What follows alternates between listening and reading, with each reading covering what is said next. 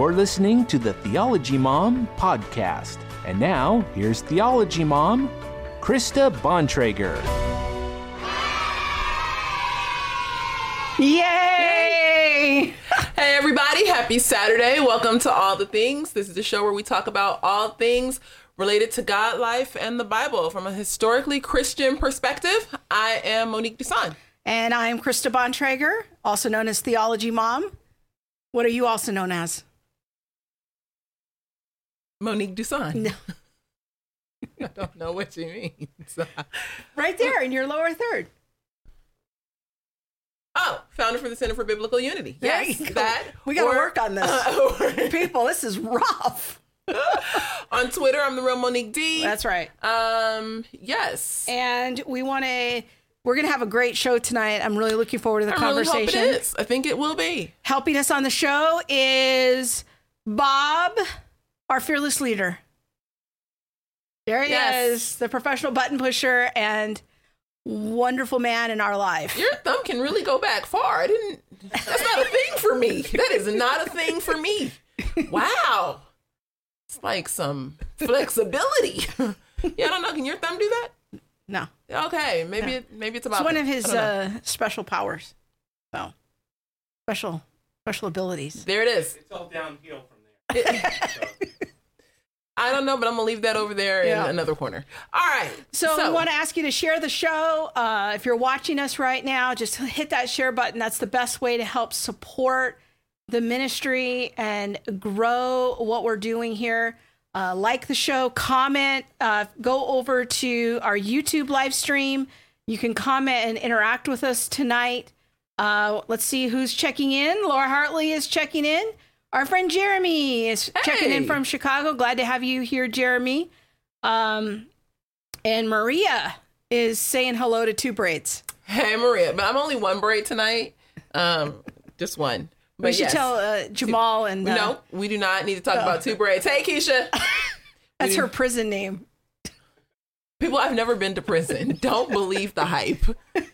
What in the world? Oh, Keisha's here from Keisha from Atlanta. Atlanta. Woohoo! Yes. Yes, we're going to be talking about uh The Christian's response, and res- to me, it's not just the response, but the responsibility Okay. in handling injustice. Like, how do we do this in a way that is responsible, in a way that doesn't tear people down, that doesn't sensationalize things? Like, how do we keep our our sanity about us, and yet be responsible and handle injustice? yeah.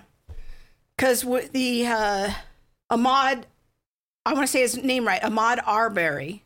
Arbery, Arbery, Arbery? yeah, yeah. I- Video I mean, came out this messing it, week. you know. there's been a lot of conversation on social media. Um, a lot. Everyone's got an opinion. Some people are, uh, you know, it's it's very emotional, and so we want to talk about it. We've got some great guests to help us have that conversation. Leah is checking in, and Hello, Leah. so we want to invite all of you to the conversation. You just can pull up a chair right here at the table as we have a little. Family discussion. Family That's what I'm gonna call it. conversation. A Yeah. little family discussion.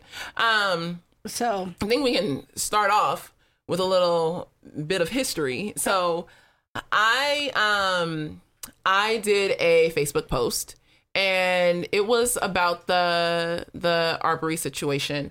And let me see if I can actually find it now. Um you're going to do this while we're live on the air. I'm just gonna talk about it. Okay. I'm just gonna mention what it was, and All right. because I think I think this is part of the reason why we're even beginning to have this discussion. Like, how do we responsibly handle injustice? Um, because I was really, I think I was trying to handle it responsibly, um, and just cause some other conversation and thought to to things. Um, Hey, and so- Pastor Zach, we see you. Glad to have you here. Annette's here. Our friend Allison's here. Hey, everybody. Hello. So I wrote, I just said sigh, and then I wrote my thoughts. Now, these are my thoughts. These are not the thoughts that I thought anyone else should think. They're my personal thoughts. Um, I said, this is horrible, no matter what your vantage point is. No one has all the information. There may or may not, may or may not be more um, to learn about the video. Our country has a long way has come. Our country has come a long way regarding racism. Our country still has a long way to go in becoming a society safe for all people. justice is different than vengeance, and it's possible to acknowledge the pain and the problems and still press toward unity. So you had six points. Had oh, I had six, but I doubled. I, I put five twice. Oopsies. so yes, the, this was my, my situation. This is what I wrote, and literally, I feel like I think people are still posting on that. people are still posting right now. We're up to what comment number forty-one. On Twitter or Facebook? It's on Facebook. Um, comment number 41. And yes, I mean, and it's like long dissertation style answers, people. I'm like, oh my goodness. Um, I think one of the biggest things for some of my friends is the idea that I would write there may or may not be more information. Like there's a possibility that everything wasn't written in the video. And I think that for some of my friends, it was negating the. They heard that as negating Yeah. that somehow maybe it wasn't murder. Well, or maybe it wasn't. negating negating the idea that black people are plucked off by whites. Okay. negating the idea that somehow it wasn't murder. Negating the idea that you know the pain isn't real. And i'm like you know that's really interesting. I never i don't remember saying that. I don't remember giving a stance or a stand as to what i thought. Um, and i did it intentionally because i didn't want to rush to judgment that's where the may or may not came from. No one has all the information aside from the people who actively participated in the event. Um, and so that led to a hotbed discussion. And so, you know, it that really made me think about how do we handle injustice how and how do we handle it responsibly as christians um you know i'm not concerned with how the world handles it because i have no jurisdiction over the world as paul tells us. And so all i can do is speak into the sphere of christianity and the encouragement or and offer encouragement in that sphere. And so that's where a lot of our show today is coming from. Just you know how do we responsibly handle injustice because injustice it's not like injustice isn't real it's not like you know people make up oh, you know we injustice is just you know one of those made up things no but how do we define injustice how do we know when something is unjust well, maybe we should. you know these are all the questions maybe we should take a minute too to describe the video. We're not going to play it. Yeah. Just in case there's 10 people who haven't seen the video or aren't aware of the video. Uh, Bob's Yeah. one of them. yes So uh, there, there's a there was a big video this week. There was a black man. He was out jogging. ahmaud arbery Uh, yeah, that's his name. Ahmaud Arbery. Arbery. i'm not sure it Yeah. could be our it could be either or Okay. yes So he was out jogging, and there was a confrontation uh, between him and two white guys. One of them had a shotgun. He ended up sh- getting shot um, in the scuffle, you know. And there's a lot of conversation about whether the white guys were making a citizen's arrest. It was a father and a son. Um, there was there's a lot of discussion about they may have suspected him to be a burglary suspect in the neighborhood and this sort of thing. But this video is pretty graphic in that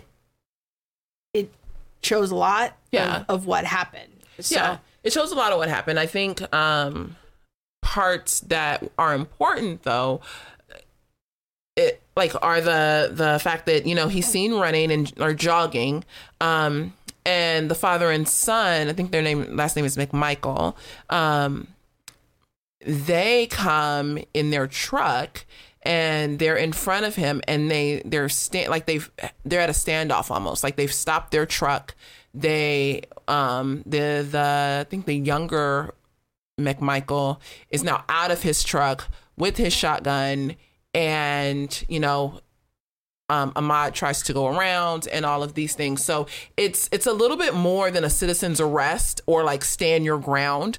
Um, Eh, which I think they tried to claim in in the beginning. It's like, well, Yeah. we were doing a citizen's arrest. No, not actually, not actually. And I find that funny because one of the the guys is, like was on the police force or something like that, and you know, it's like, well, he mm. worked as an investigator in the DA's office. yeah. So, but there's some kind of like police tie or, Yeah. you know, so I don't, again, I can't make the judgment and say, you know, hey, I know everything about this.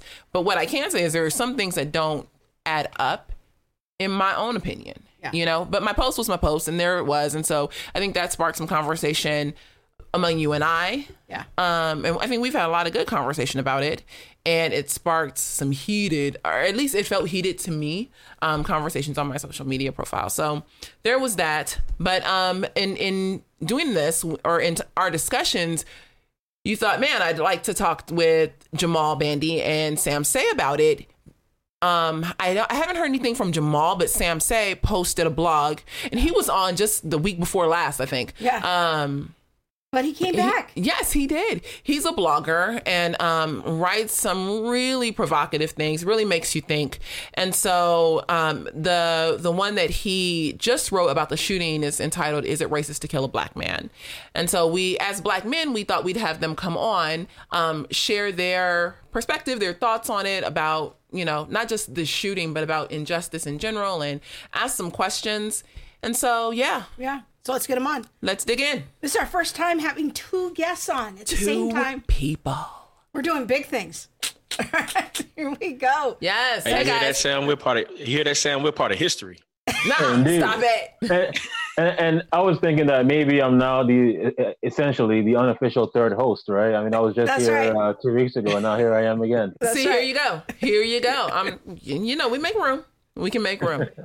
Jamal was uh, voted our most important guest of last year, of Yeah, he 2019. was. So, Oh, really? yeah. Yes. Wow.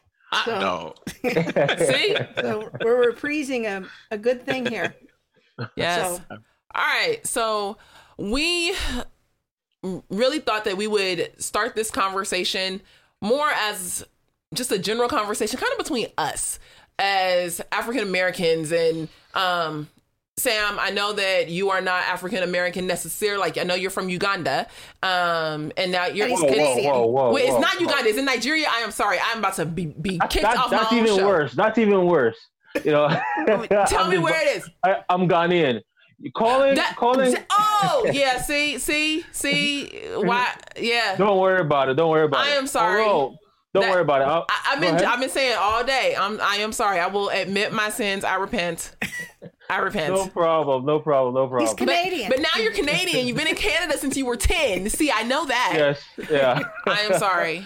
I Don't worry sorry. about it. Don't worry. I'll forgive you, even though you thought I was Nigerian. The the, our, the Ghanaians' worst enemy, but that's okay.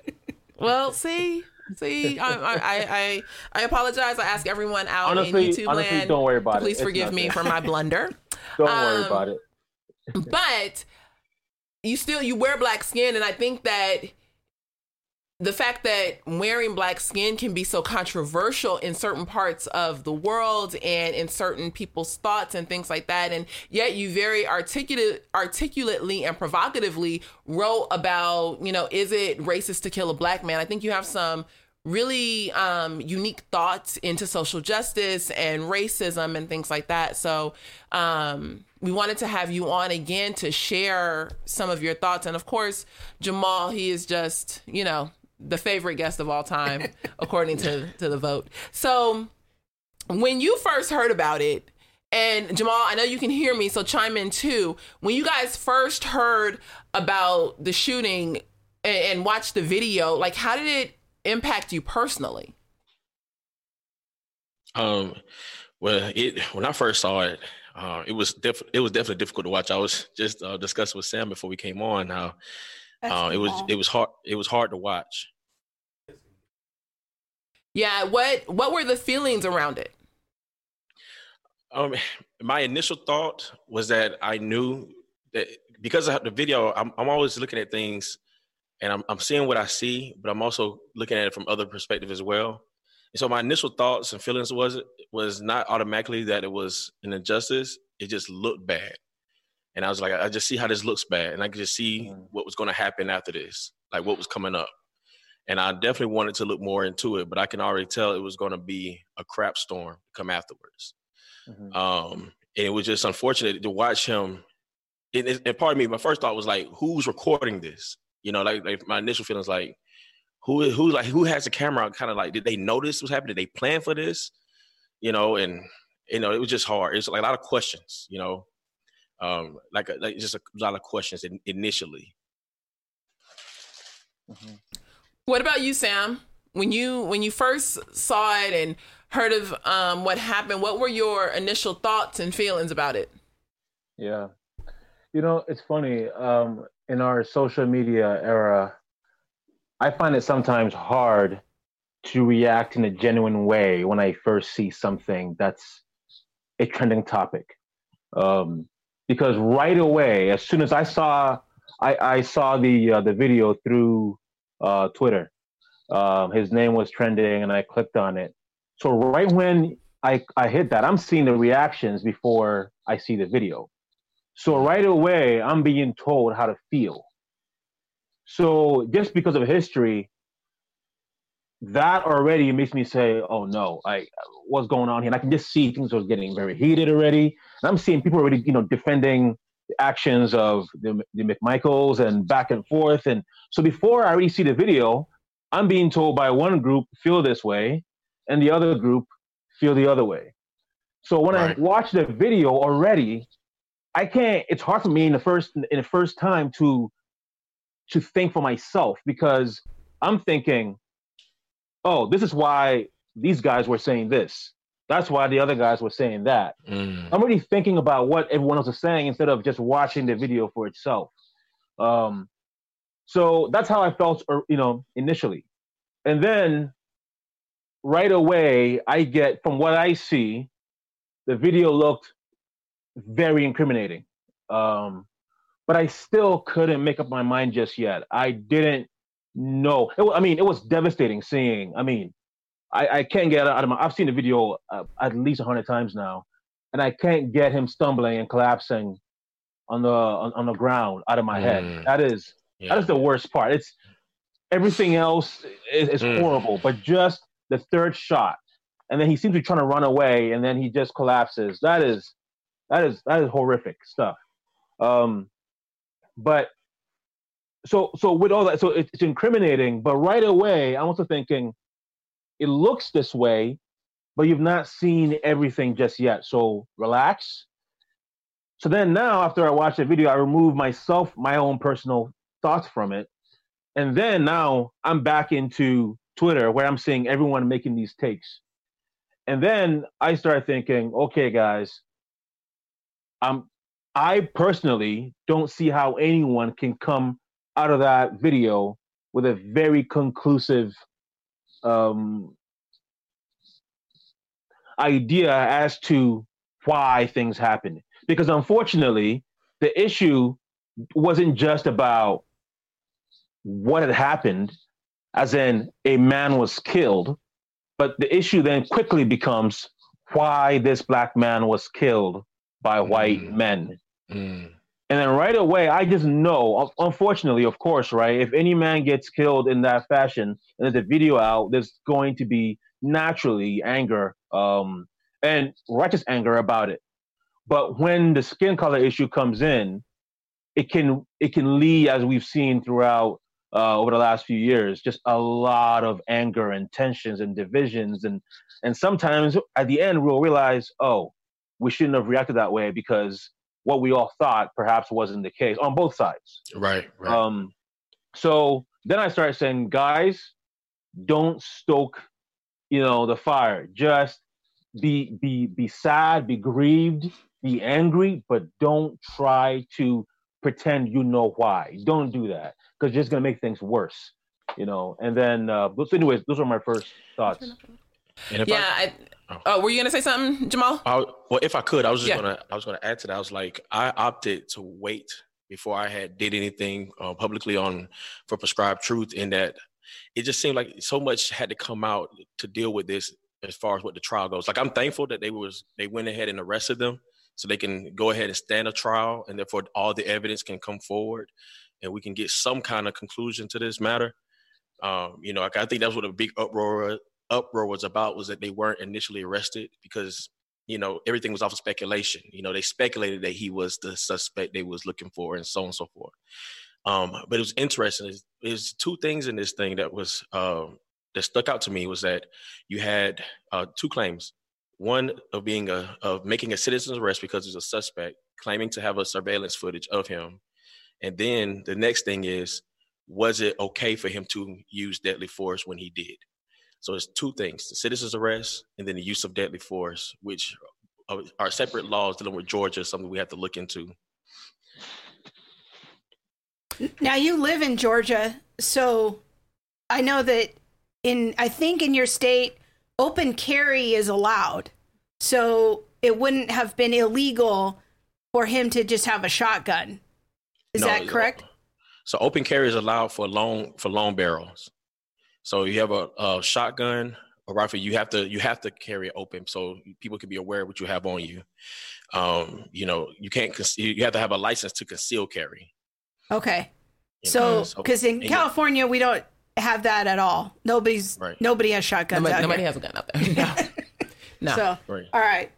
Yeah, I was gonna um, share. I think when I first saw it, my initial reaction was, "Oh, here we go again."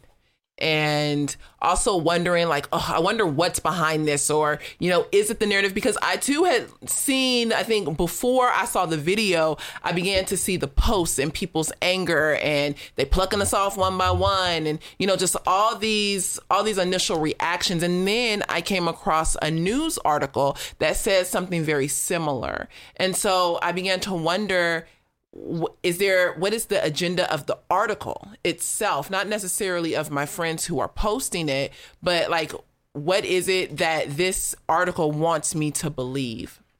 And so um from there i decided you know i'm gonna hold a different line. I'm not gonna jump in to the mix like i feel like i've done in the past of immediately um, pronouncing judgment immediately saying this person is guilty and you know they need to to immediately be arrested and just hung put out to pasture instead of instead of offering that initial judgment how can i sit back and really practice i think the things that i talk about in you know in having a third way or a culture of honor and what what does that look like even when all of the evidence that i can see looks like someone is guilty yeah.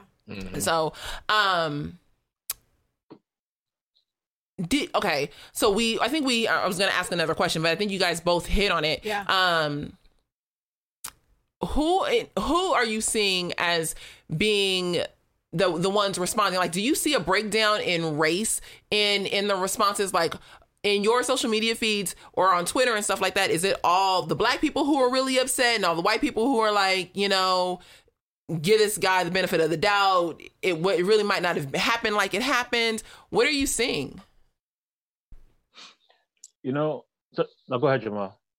Oh, okay. Majority, I was gonna say, um, the black, you know, most on the on the black side of things is where most of the anger is. Majority of the anger is, and there are some of my white brothers and sisters who are upset, you know, who are upset as well, and see it as incrimination on the um, on the McMichael side, and also um, it's a mixed bag. You know, you got some African Americans on the other side who say, hey, you know, this could have been justified. You know, but look at the evidence and vice versa. So, but the majority of it is uh, definitely on the angry side. Yeah. Most definitely. Yeah, yeah. I would say um, both people that I know, um, you know, social media or personally, seems as if both most black people, most white people, um, although a, a, bigger rate of black people for sure, are definitely on the side that um, this is you know on the side of uh, this, this is um, you know murder and especially um, that it's racism. But I think you make a really interesting point, Sam, about racism because in your blog post you were kind of making the point of let's not rush to judgment that we automatically know their motivation was was yeah. racism, which I think is a really important point. Um, yesterday one of the comments that I saw on social media was, "We know this is racism," and I'm thinking, hmm, I know that it's it, it it's murder. I know that somebody died. There's some things I know, but I don't know if I know the thoughts and intentions of these two gentlemen. But I'm just wondering yeah. if we could talk about that question for a minute because yeah. unless I assume that all white people are racist I'm not sure how I know that it's racist. Yeah. yeah. No, uh, you know, um, one of the things that I've come to really think, uh, I always make sure I keep this in, in mind. I'm not as concerned as being right or and wrong or wrong as I am about being righteous eh, or evil um, at first. What I mean is, of course, I care about being right. I desperately want to be right. In fact, that's why I want to be slow to come to a conclusion. But you can be wrong about something, and that's fine. But if you are evil about something, you are going to provoke more evil. And the concern that I have is when you automatically assume the worst of someone, anybody whatsoever, without evidence. That's an evil. That's sin. And mm-hmm. as a Christian, I can't just, I have to care. I, I want to be right on the issue. Of course I do. We all want to be. But God calls me not just to have the correct position, but to do so in a godly manner. Um, but with that being said, I completely understand the temptation for some to think that way. Absolutely. You know, um, it, it all comes to mind. In fact, even even in the headlines, right? Black man killed by two white people. Im- immediately, that is going to be in your mind. But I'll just share a simple story. Um, when I first came to Canada from Ghana, not Nigeria or Uganda. I'm sorry. I'm sorry. I had to. I had to. Come, I had to get back to it. Oops. I'm kidding.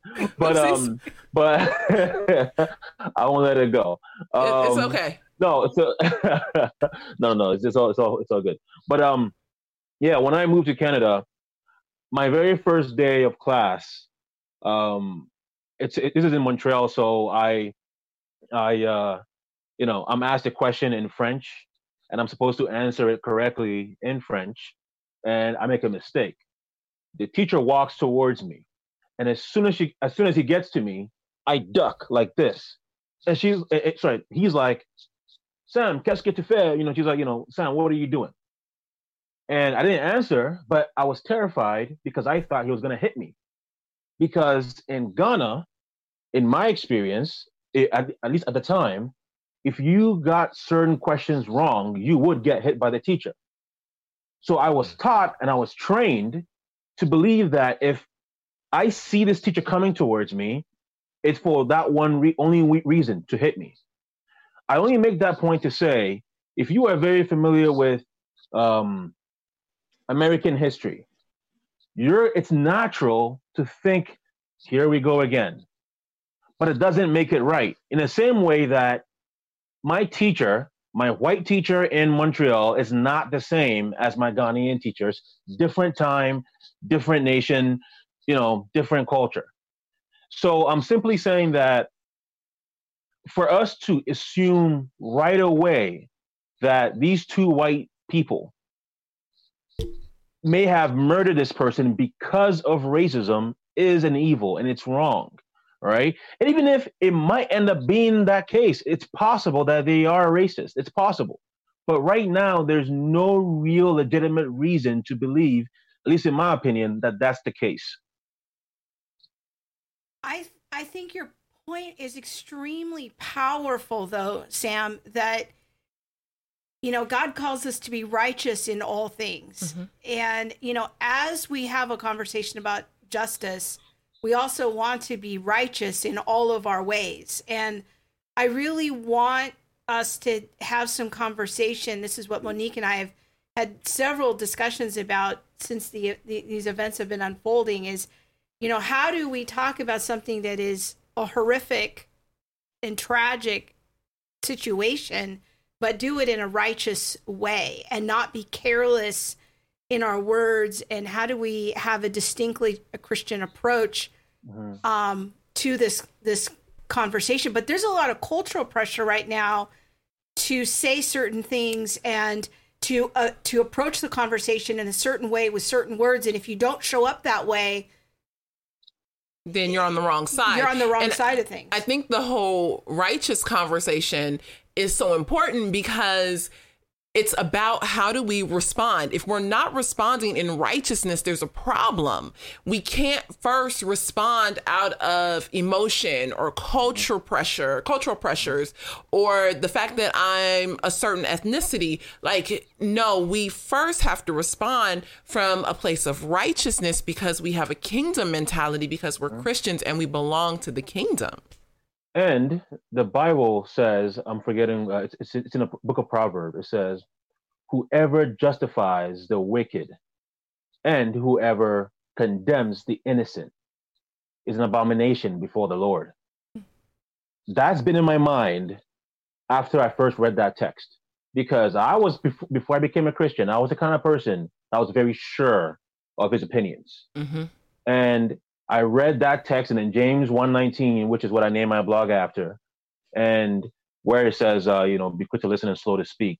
And I learned, eh, I got to humble myself and remember that not only does, is God calling me to this, he hates, he hates it when we are so full of ourselves thinking that we know better, that we are so arrogant, really, that we think that, yep, I trust myself, right? As the Bible says too, that um, a fool um, a fool lacks understanding, but only wants to you know express his opinion his opinion, right? And um, so anyway, yeah, it, it's mm-hmm. vital, you know, not just for our sake, but also as a witness to other people, you know. And uh, unfortunately, when these issues come around, we all just forget about really what God calls us to and the, how we're supposed to be a light, you know, to others. And also, this is a matter of love. Like we, even if again, I think the McMichaels are murderers, uh, sadly, even I still have I still have to love them. I'm still called to love them. So uh, I don't know. I you know I um I've just been very disappointed by all these uh, reactions. I agree. I'm um, currently going through the book The Third Option by Miles McPherson, and it talks a lot about um, honor and how do we as Christians hold a, a distinctly different lane. It's like if, if lane one is gonna be, you know, the they're, you know, running running to judgment and, you know, they're murderers and all this, and the other lane is you don't know that and, you know, they're just clashing. How do I hold a different lane and honor God and honor the individuals involved? And so at some point, even like Chris and I were talking earlier today, you know, is there honor due to the murderer? Like, what does that even look like? You know, but I think that these are the things that we wrestle with as Christians. And when we hold and grapple injustice, it's like, yes, my flesh wants to say, dang, they killed a black guy and, you know, let's kill them. Yeah, yeah, like vengeance. Yeah. But there's a mm-hmm. difference between vengeance and justice. Well, let's talk about that. I want to get Jamal in here on this question because you know, I think it's really important to think about how do we know that something is unjust? It can't just be this offends me and I'm really emotional. You know, how do we begin to think about what justice is? Because I think one of the points I've made several times on the show is I think our culture has appropriated the word justice from the Bible, but we aren't always reflecting deeply on what's how scripture defines justice. Mm, mm. And so, man, this is a good one. All right, so we definitely should go off of what Scripture teaches concerning what justice is, and that goes off the character of who God is. I had a discussion with a friend of mine yesterday, and we were talking about something as small, or I say small, but as simple as a lie. You know, uh, when is it? Like we were talking about, when is it okay to tell a lie, right? And it's never okay to tell a lie. Why? Because it goes against the character of God. So anything that goes against the character of God is considered considered a sin, which would be considered unjust because God is just. Now, so we have the Ten Commandments: "Thou shalt not murder." Right? We say we see "Thou shalt not kill." All right, but then we see in, in Scripture where God allows death and allows others to kill other people. So when is it okay to kill, and when is it not okay to kill? And those things are laid out in Scripture.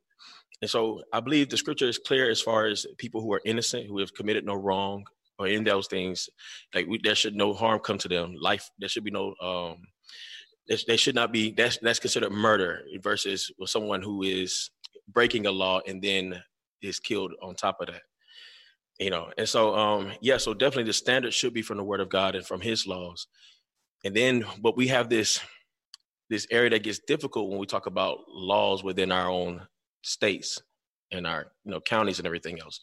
Um, you know, do those laws coincide with biblical laws? And a lot of those laws don't. Um, we could talk about one like right now, like it being okay to murder babies. You know, murder infants in the womb. You know, it's, that's okay, but according to God's law, that's unjust. You see, it's, but and that's and that's where the, the lines get blurred even when we have situations like this that happen um, was this situation just or unjust? Was this was this killing just or unjust? Did um did um uh, mr arbery did he deserve to die or didn't he? You see what i'm saying? Yeah. and these are and these are where the lines get blurred and this is where it gets complicated because depending on what spectrum you stand on god's law isn't going to be a factor. It's going to be based off of what the state says or or how our emotions feel you know concerning the situation and uh, I, and i'm be i'm gonna go ahead and throw this out there because i think it's important that i lay this out here in the beginning when it comes to this particular issue as i stand now and i'm saying this because i haven't seen everything yet to come and uh, I'm glad that uh, Samuel brought up the scripture in Proverbs. I brought up, a, I was thinking about another one, um, Proverbs 18, 13. He who gives an answer before he hears, it is folly and shame to him. And I wanted, and that's been what's been speaking to me. So every situation that comes up, I want to be able to, you know, know something before I get deep as far as forming an opinion on it. And I don't, and everything is not out there yet. But as it stands, oh, go start. I'm no, sorry, I just think that's really on. an important point because Uh-huh. part of the contours of God's justice, and and this is what drives me.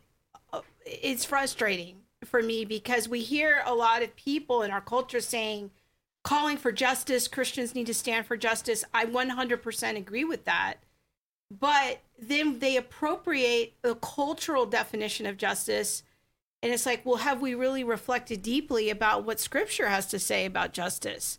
I think the Proverbs in that proverb you just spoke there is really uh, uh, one of the factors of God's justice of like not rushing to judgment, you know, um, waiting for the bigger picture to come out. We we kind of are a bunch of armchair jurors right now, um, judging things from our keyboards and our screens, and yet God's standard of justice says um, that there's a requirement of witnesses. Like you can't put someone to death with just only one witness. There has to be multiple witnesses. I think that's a really informative principle of God's justice. And they don't all have to be eyewitnesses. We live in an amazing age now where we can talk about witnesses being DNA evidence and fingerprinting and sur- Videos. surveillance Yeah. videos and all of these things. But God's standard of justice requires eyewitnesses. It requires evidence. It requires a case. We Right. don't put people to death simply because there's a mob or on the the um the uh, optics look really bad or we have to do something quickly. I think if Christians are going to stand for justice, we have to reflect deeply on how God defines justice and thinking about that. And that's something that I don't hear a lot in the social justice crowd.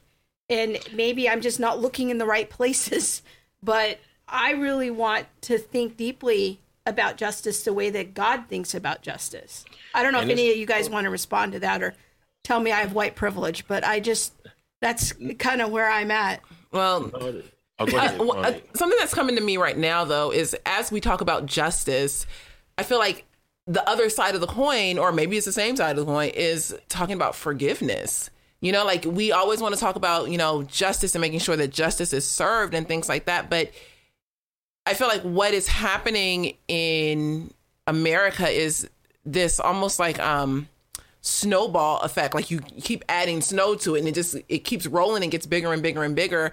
At what point do we offer for and we had a conversation about this earlier at what point do we offer forgiveness and i don't care what side of the coin you're standing on there is forgiveness that needs to be offered but that also means that there's repentance that needs to be offered and so i'm wondering how we tie all of these things into the justice narrative and can we even have justice without repentance and forgiveness Mm. I believe even if some, I mean, justice can be served whether a person repents or not. We know God is, you know, God's judgment is definitely clear on that. There'll be plenty who won't repent, mm-hmm. yet justice will be served to mm-hmm. them mm. at the end. And so, um, or for those of us who are in Christ, we have repented, and our everything that we would do was put on Christ.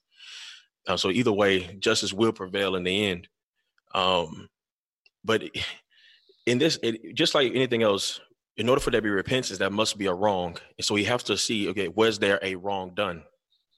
In order to be able to say, okay, should there even be repentance? And then is forgiveness even necessary? Because there wasn't any wrong. Mm-hmm. And this is where this is where I kind of stand on this issue is, and this is me as looking at it now.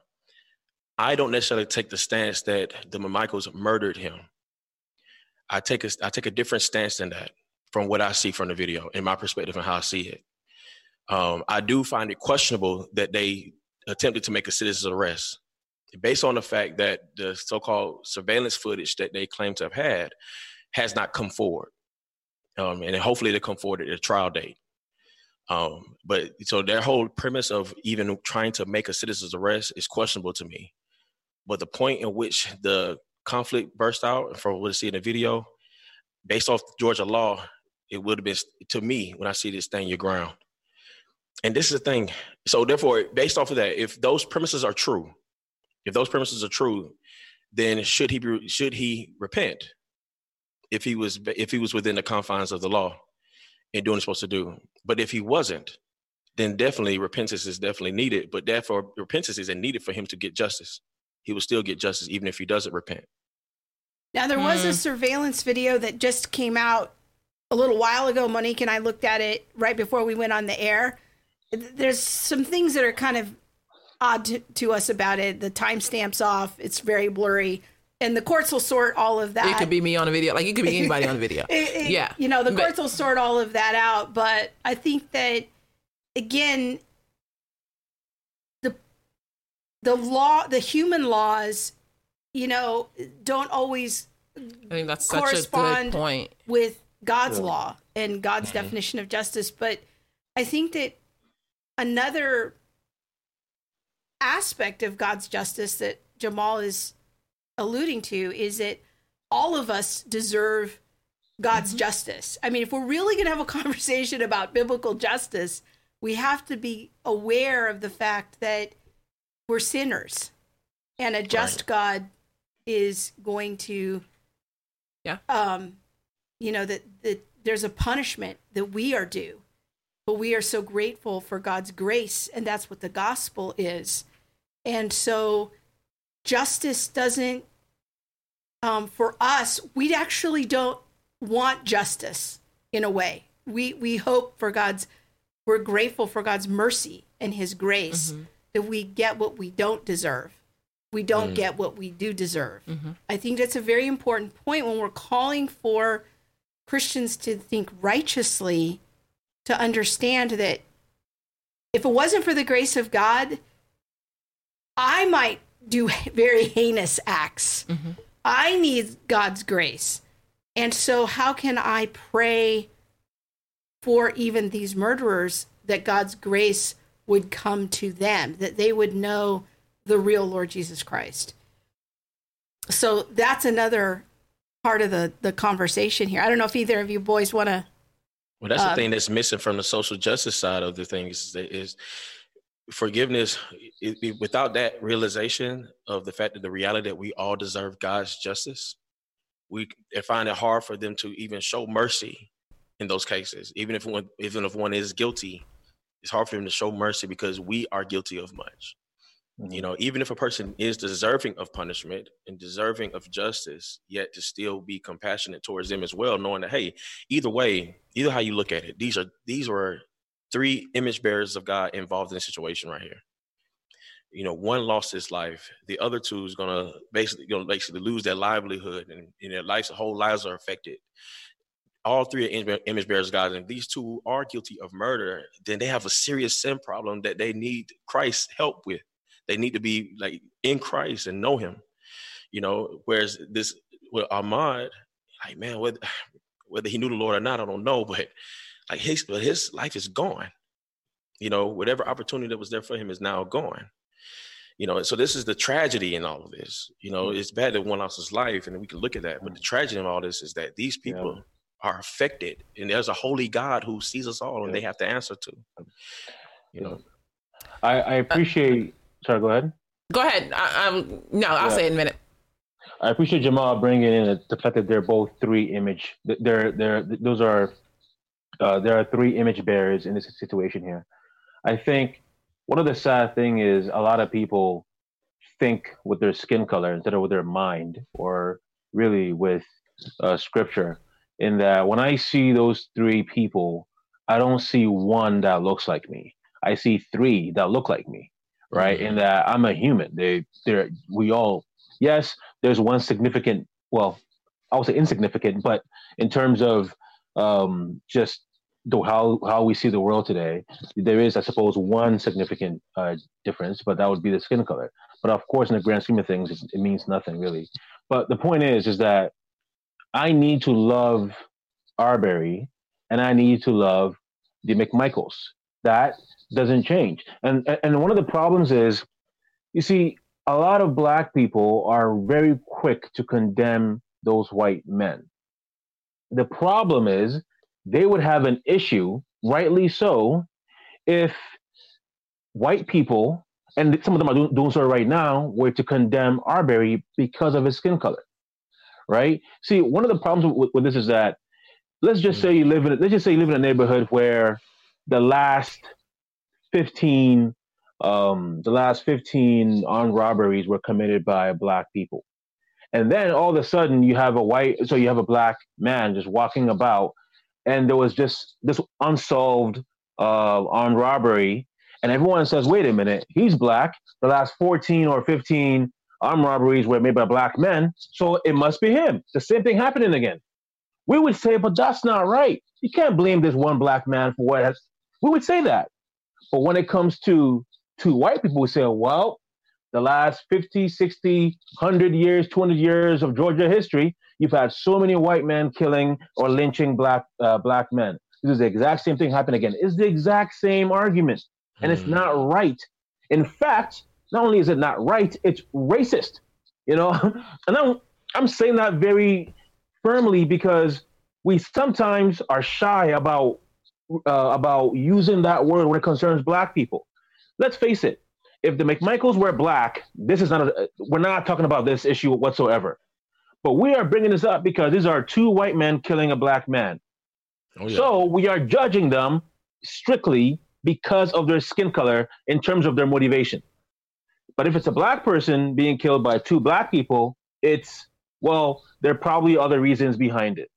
And um, anyway, so because they are three image bearers, we need to not um, favor one over the other. We should be loving to all. I agree, and um, I think we were talking about that that same thing, yeah. thing earlier today too. Like, you know, we can't we can't live in a hypocritical stance, you know, where we're going to hold black people to this standard, but white people to that standard. You know, it we can't say you can't do this if you're white, but you know, if you're black, well, you get a pass, or well, we don't really think about it that way, and we make excuses and things like that. That's a hypocritical stance, and we can't live like that. Um, Sam, what I hear you getting into is the responsibility factor. So, my question is, how do you think that how do you think Christians responsibly um, can call for justice without harming other people? Mm. Because I guess uh, the question comes from like, I understand the need to call for justice. You know, when something is unjust, we should speak out and call for justice. But in doing that, I don't want to trample someone else. And that's part of the problem that I see. It's like, I'm going to call for justice almost at the expense of my white sister or brother and like well they just gonna have to deal with whatever i say today because a black kid got killed. No that's not our stand mm. as christians. Yes we call for injustice and yes we love our neighbor. Mm-hmm. yeah wow. That's a so uh, as i mentioned earlier uh, james 119 is one of my favorite bible verses and i name my blog after it. And uh, it says be quick to listen, slow to speak, and slow to anger. You know, this may seem like uh, this may seem almost unfair to say, given the nature of the video. I'm not saying people shouldn't be angry about it. But when the Bible says be slow to anger, it's not saying be slow to be slow to anger unless. It's saying be slow to anger. Because if you do that, not only are you dishonoring God, not only is that an injustice, you're going to end up then committing injustice against other people. So I've come um, I've come to a conclusion that I'm fairly confident of, um, given what I know.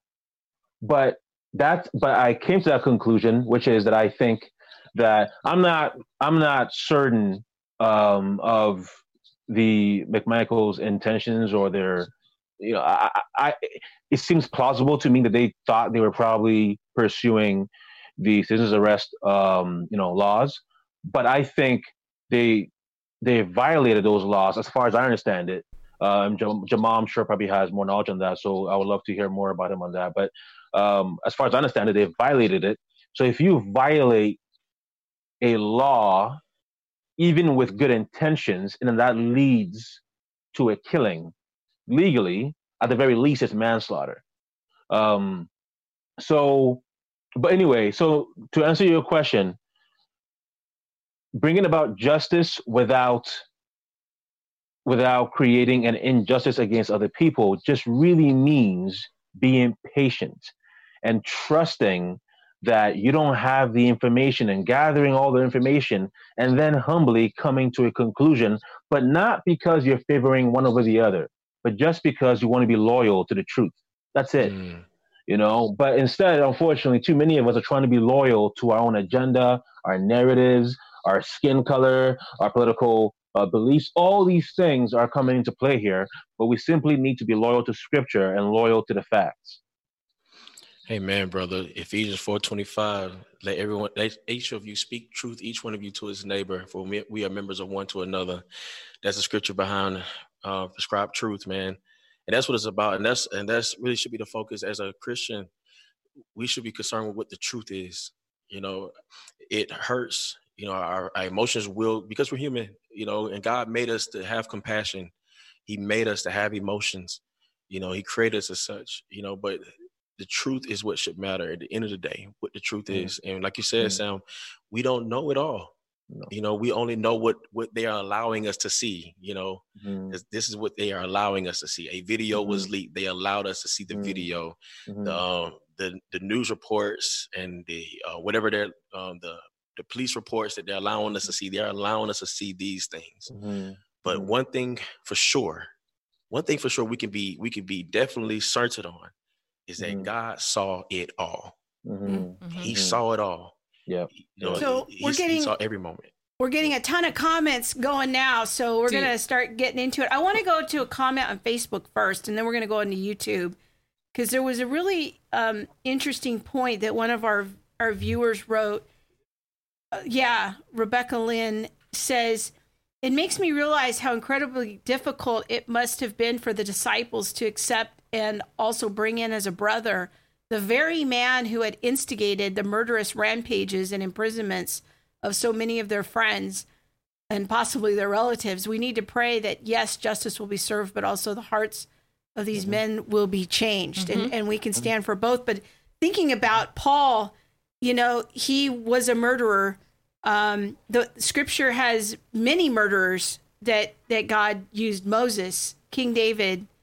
Um, these were men that God used in a mighty way, and they were murderers. And so, you know, we want to pray for changed hearts. We want to pray for repentance because we know that um, God can do a mighty work in in somebody's heart, and it's not to excuse what they did, but it's that we we understand that we see ourselves also as sinners. Yeah. So I think that's a really um, really important point.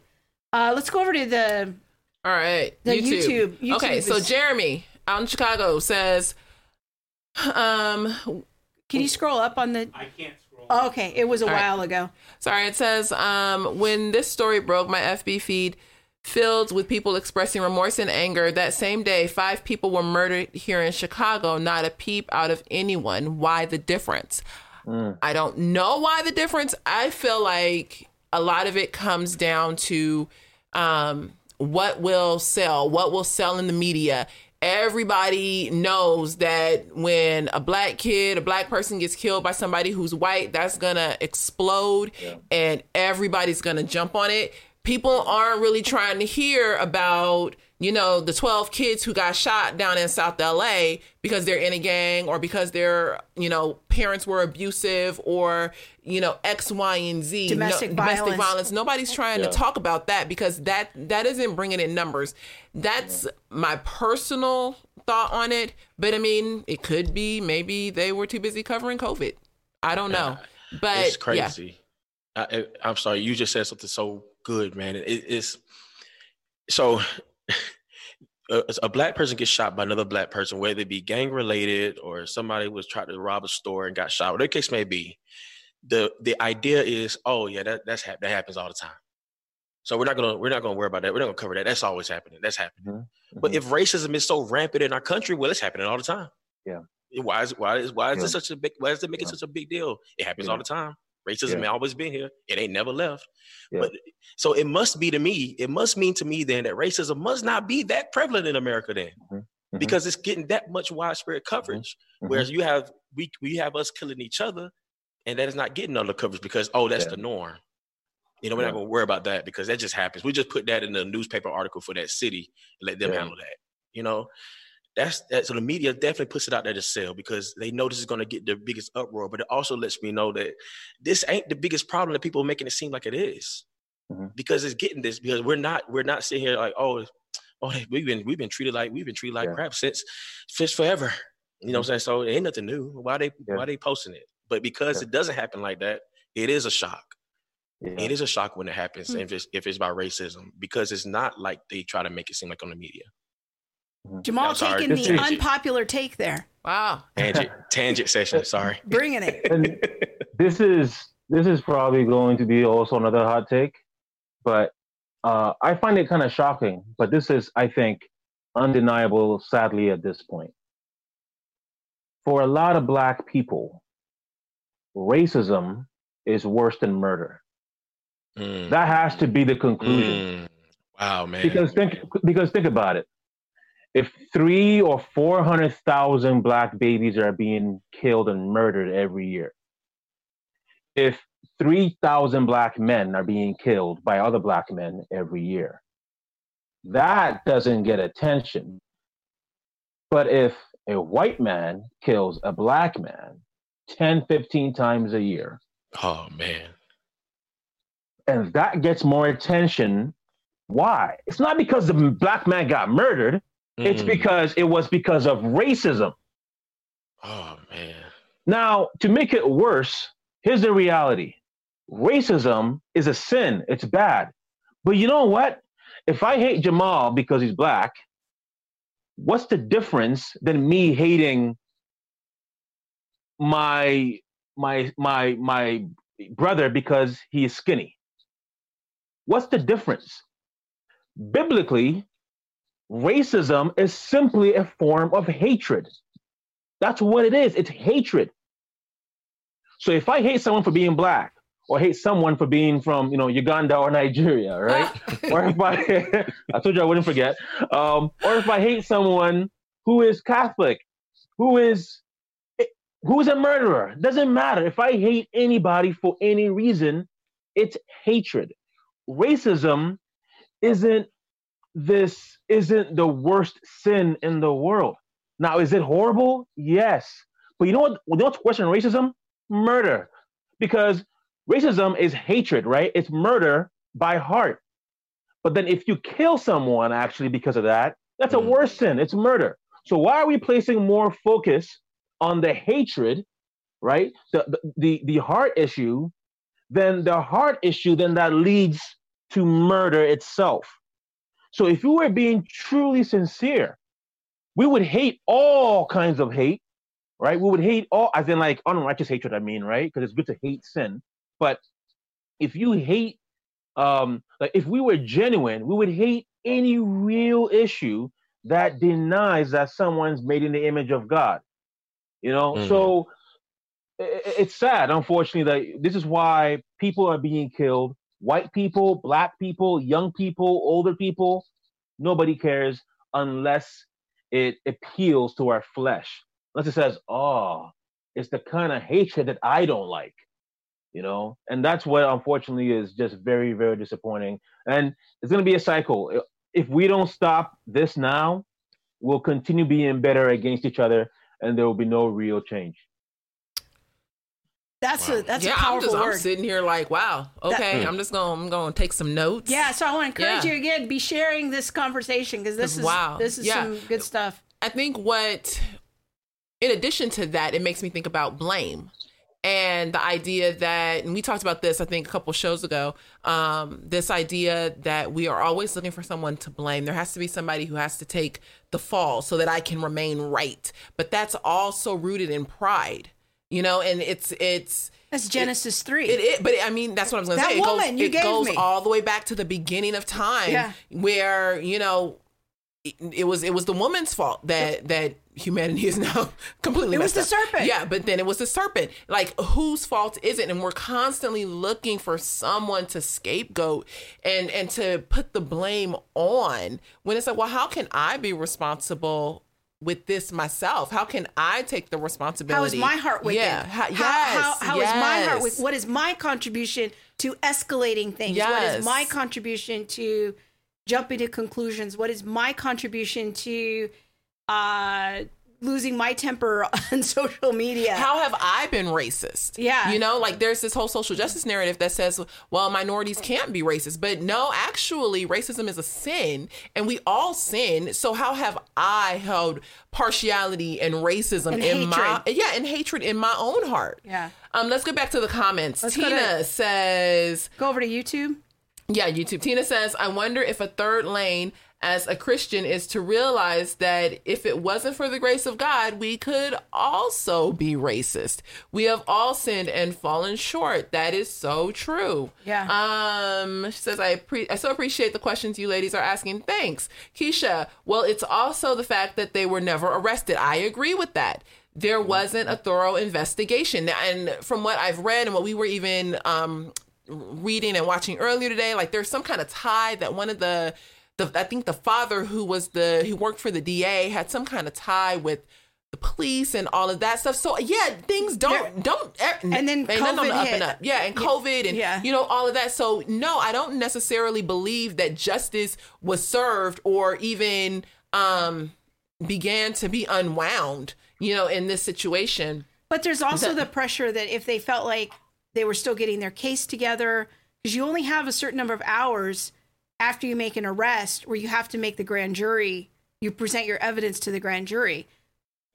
They they did have some problems with the DA having a conflict of interest, had to recuse themselves. The the COVID thing happened. It just made me wonder, like trying to give them the benefit of the doubt.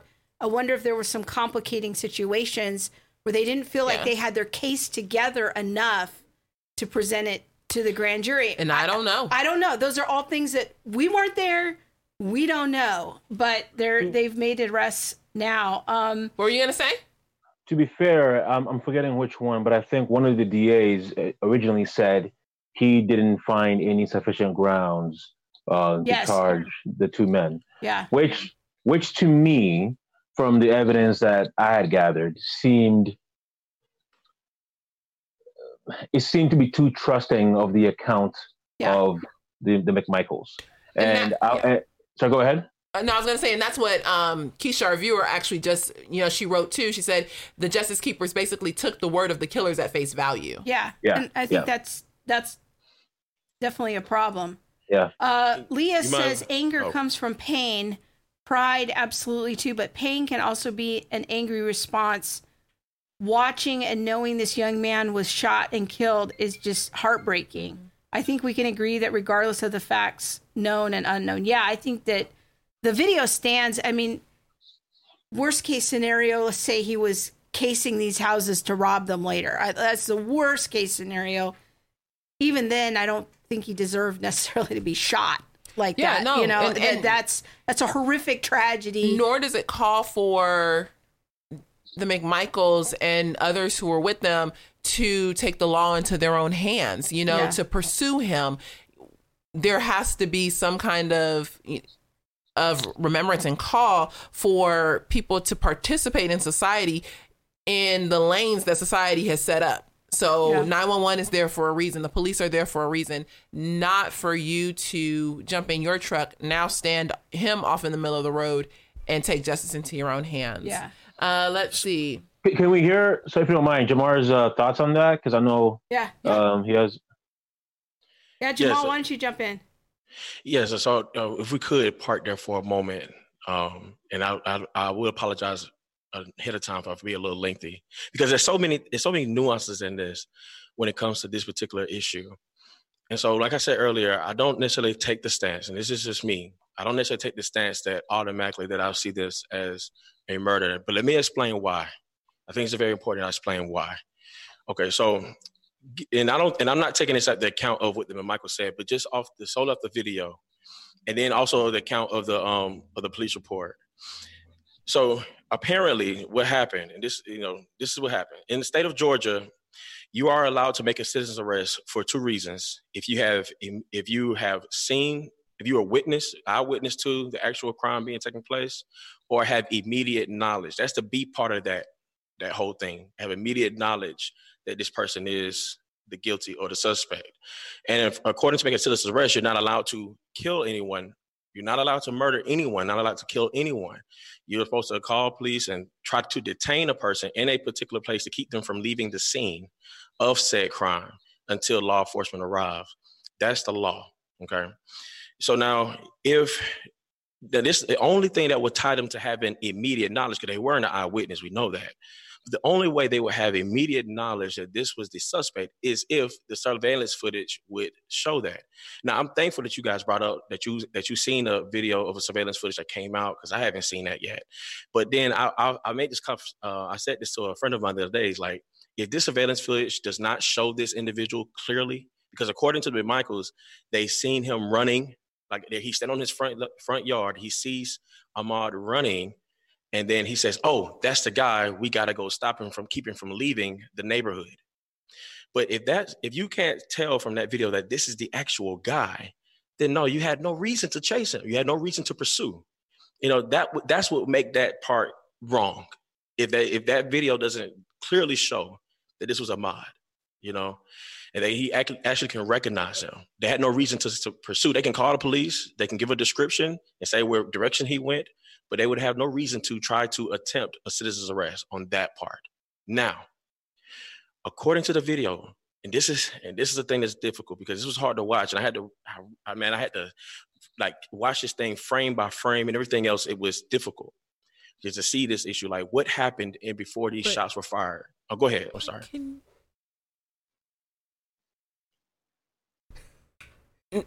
Something happened. Yeah, No, we're- yeah, sorry. yeah. Sorry, I didn't. I thought my mic was down. Wait, is is, is my mic down or is it up? Okay, sorry. I thought my mic was down, and I was trying to tell Krista something because another video just popped into our news feed about um about this whole situation, and yeah, and so I was just trying to quietly, but not so quietly apparently.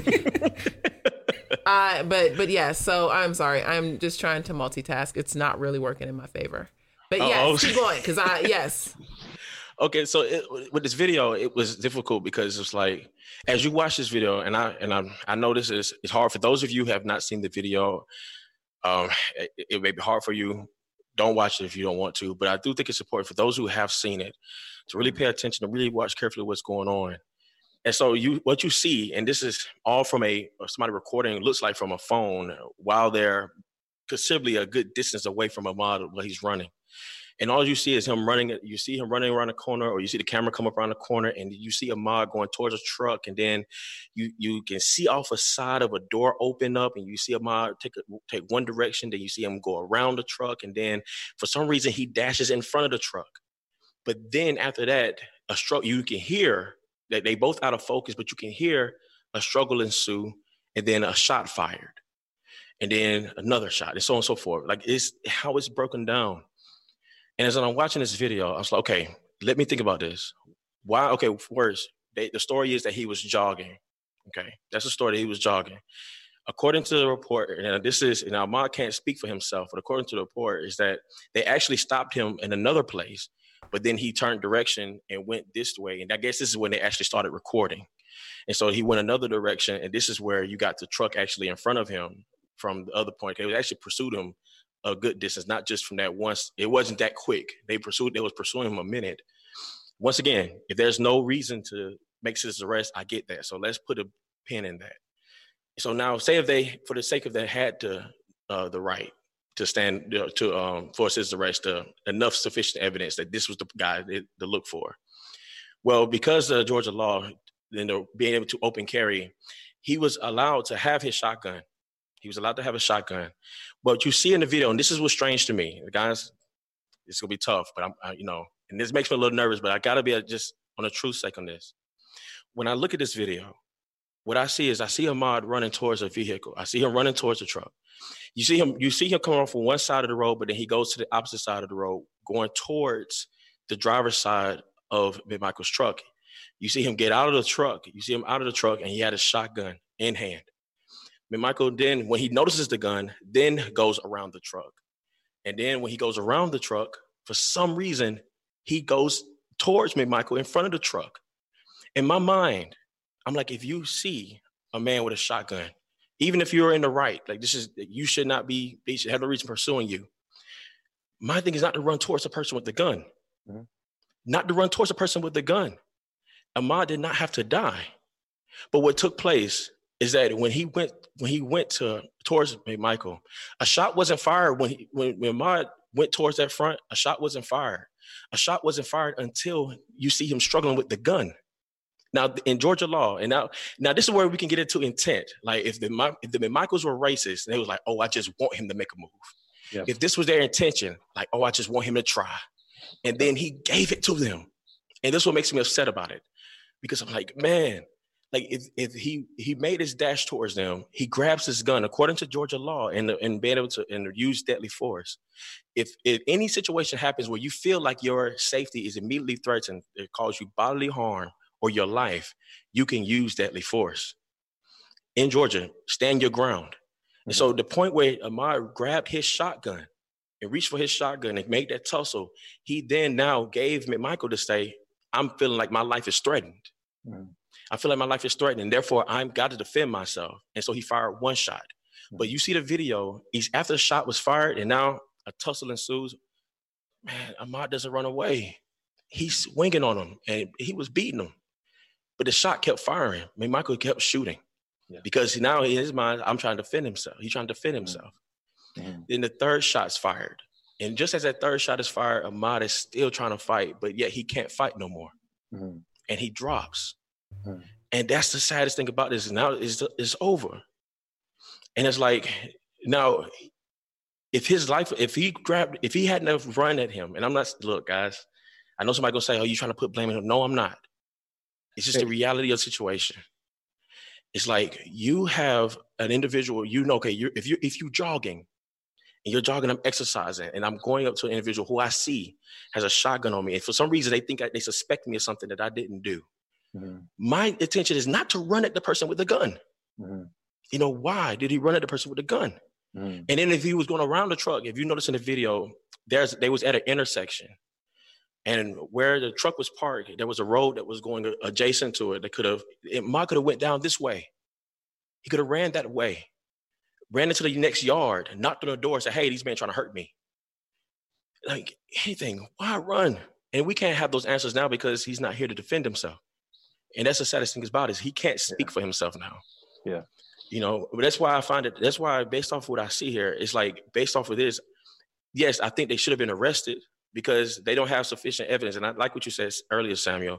At the very least, it should be manslaughter because there's no sufficient as evidence for them to actually make the citizen's arrest. They provoked him. And that's exactly what it was. They provoked him yeah. to act the way he did. And then when he responded, because you can you can argue that he acted in fear, Hey, I'm Mhm. fearing for my life. You're gonna shoot me. You, I'm, Mhm. you're gonna go down fighting. Yeah. You know what I'm saying? Yeah. Like that. That could have been a response. Like you're not gonna kill Mhm. me here. Mhm. You know what I'm saying? You're not going. You're not going to take me with you and take me Mhm. somewhere else. You're going to kill me right here if you're going to take me. Mhm. And so if they provoked him, then yes, man, they should be charged. They should be Yeah. guilty. You know what I'm saying? But man, like of, off that alone, it's like man, like, it won't be. That's why I say Yeah. it's so much. It's so much in this, man. Mhm. That we, and we may not even get all the answers, even Yeah. if they stand a trial. Yeah. No, I, I go ahead. Yeah, sorry. I look first, Jamal, man. I love you, bro. I I am so glad you went, you shared, you went through all of that. Um, and I'll say this: anybody that tries to come after you, uh, they can try and come, you know, come through me first. Um, the, the, you and I are both big guys, man. We can try and say, okay, dude. But no, look, I I I love that. Um, as you said, I don't completely agree with you, but I think your view is legitimate, though it's very important that I say that, and, I, and I'll, explain why I disagree with you. But I think your view, you've look at the facts, and you know, and it's well, I'll get to it. But there is one small detail which you've hinted at that is really crucial in this case. But I think because of that, the way you go through it, it you're you're you're right. And look, you're braver than I am because I thought about adding that. Sadly, if if Arbery had acted a bit differently, he could be alive today. It still wouldn't justify what the McMichaels, in my opinion, were doing. But sadly, sometimes certain actions lead to the worst outcome. That's not, as you said, to blame him at all. It's just that sometimes choices, you know, that we make, not that he's at fault here necessarily, but that in that situation, there were other alternatives that could have um, saved his life. But then again, that's assuming in some ways the best of the McMichaels. Uh, so I think it's very important that you you went through that. And I think if, if it's okay, that I would share another side that makes me disagree with you in a slight in a you know slightly. Of course. Um, so I, I, you start off by mentioning um, the Georgia's um, uh, citizens arrest law, and I think that's really the, the, big part here. And I think, as you mentioned too, um, the you can only pursue that if you're either a witness of a crime, or as you said too, if you have immediate knowledge of that crime. As you said, they weren't a witness. Right. And the only immediate knowledge would be that they know that Arbery is a criminal or was the thief. right. But even then, it seems clear to me, given the evidence we have right now, that they didn't have immediate knowledge. They simply suspected that he might be the thief. Right. Because even even in the video, um, I didn't see the whole thing. The video that was released earlier today of um, supposedly Ar- Arbery being at that uh, site, because because that 911 call that was appa- apparently called by the Mc, uh, the McMichaels. They say that there's a black man and he is, you know, he's trespassing or you know or something like that. That is not necessarily a crime that leads to A citizen's arrest. Yeah, Right. but he didn't steal anything there too. They simply think, oh, this is the guy that that stole the things from you know a few days ago, a few weeks ago. right. But they don't know for sure. right. So I think right then and there, even if the video is Arbery, even if it's clear that it's Arbery, right now we still don't have a basis for them to pursue him. Mm, That's good. that's one. right. And then they do pursue him after the cops say we're gonna come. hmm They pursue him and then they stop him at some point. Now we don't have video of this, but as you said too, it's been reported that they stopped him. Presumably he kept he just went by them. He Mm-hmm. ignored them, went by them. Then they just say, well, okay, then let's go ahead of him, park somewhere in the middle of the road, and wait for Mhm. him with our with our shotgun. So he then goes, and now this is where my theory, because everything else I'm saying so far, I think is fact. Right. but now right, right. everything I'm saying now becomes just my theory. I'm assuming he's thinking, man, these guys again. I went by them. They have a shotgun. Now I'll try and do it again. Now it's important because in the video, at the 15 second mark, and I paused it similar as you did, you were just going through everything. Travis McMichael, the man who had a shotgun who ended up killing him, he was standing very far left of the road lines. Right. So he was not in the middle of the road. He was more to the left of the of, the of the road. hmm Then, um, um, then uh, Arbery moves to the right of the truck. Now, the next time you see him, you see him coming towards um, uh, Travis, but all of a sudden now, if you look at where he's standing again, this is Travis, he is no longer standing at the far left of the road line. He is now slightly to the right of the road line. So, so when the camera moves away from the two of them, at some point between those few seconds, he has moved closer to Mhm. Arbery with his shotgun. Now, I would agree with you in light of the consequences, not to blame um, Arbery whatsoever. Would have been, I'm assuming, best if he just kept running. Right. But perhaps the things were said. I don't know what was said. We didn't, we didn't hear it. hmm He feels, for whatever reason, forced to confront him, hmm which may not be, again, given the the you know the tragic outcome, the best move, perhaps. But maybe something that Travis said forced him that, or just the fact that Travis moved towards him again, apparently for the second time, with a shotgun. So, given the fact that it seems to me they didn't have legitimate reasons to pursue him Mm-hmm. under Georgia law, hmm and then you have the gun, and for a second time you move towards him with that shotgun, it seems to me that at the most it's cold-blooded murder.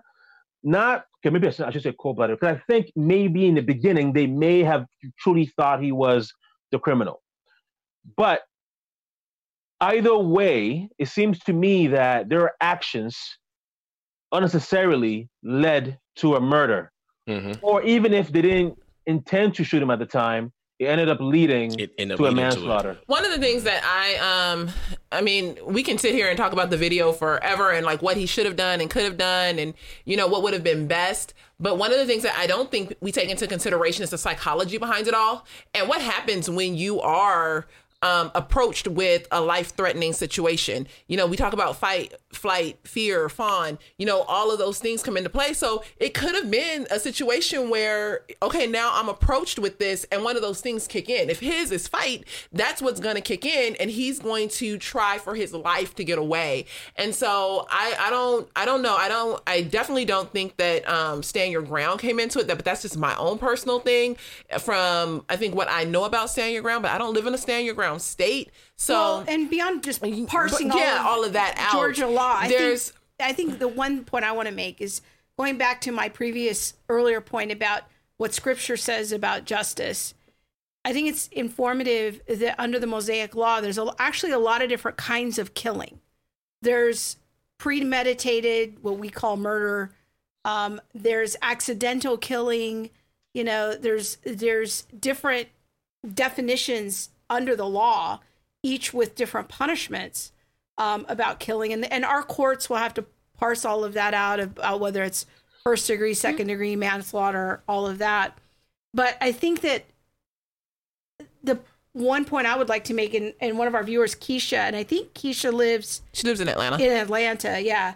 Um, I think you know she's raising the point about the mishandling of the case and a number of uh, comments there, and Like, how will they find an impartial jury Yeah. at this point? And And- leaked information. Yeah. yeah, leaked information to the media and all of this. And I think that what's important because our big theme is about how do we come, how do we be a righteous stand in all of this as Christians? I think that Christians have an obligation to try to have a posture of, I don't know everything, I wasn't there. Things are still coming out. There was another surveillance just re- surveillance video just released a few minutes ago that's already circling on Twitter where you see Arbery going into one of the homes that's being constructed and um, it's sort of a more close-up video than the blurry video. So things are still emerging, things are still coming out, but I think that Christians need to have a posture of Being slow to waiting speak. for the evidence, being slow to come into judgment, and not sinning against one another Yes. as we're doing it, not engaging in kind of this reactive posture um, of accusing each other as we're all Right. being armchair uh, jurors right now.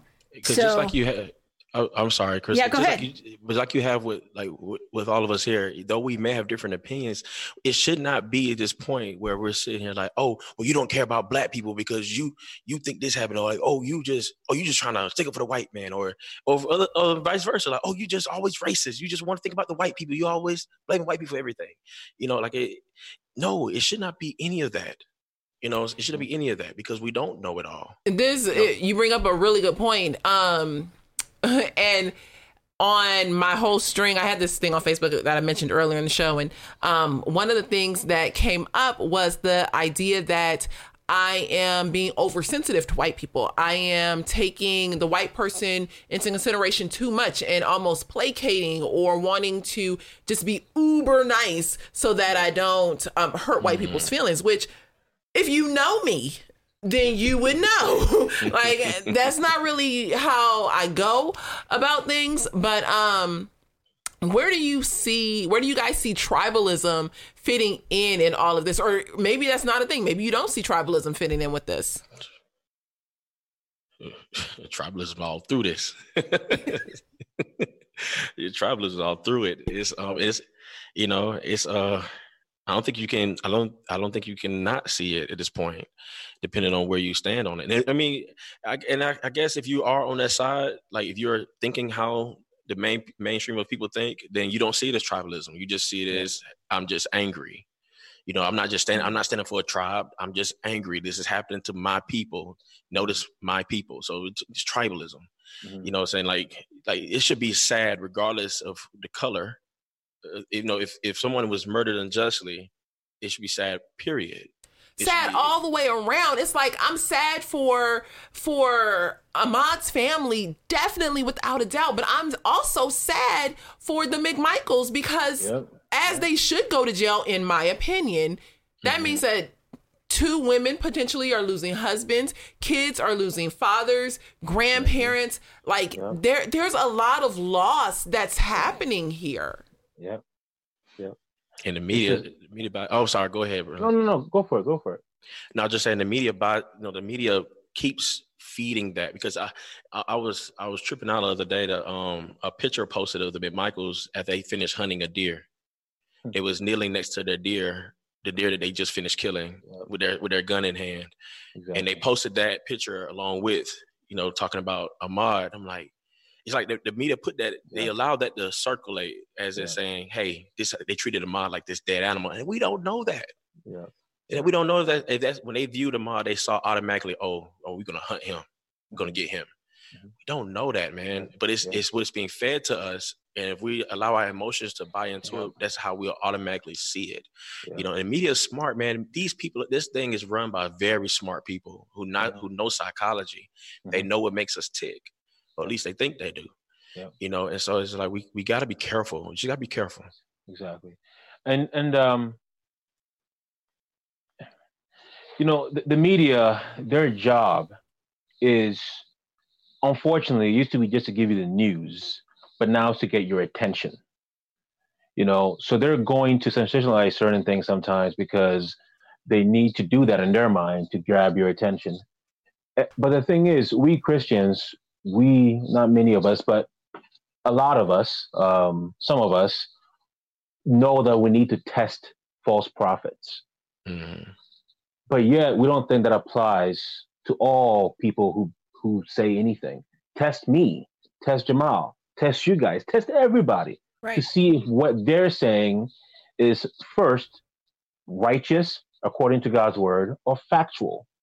But we think that sometimes the media we're not able to test them they are spirits right they're we're either influenced by christ or an antichrist so we need to be very godly and obey the scriptures by testing all the spirits, whether they're from the pulpit or on your TV, you know, or your your laptop.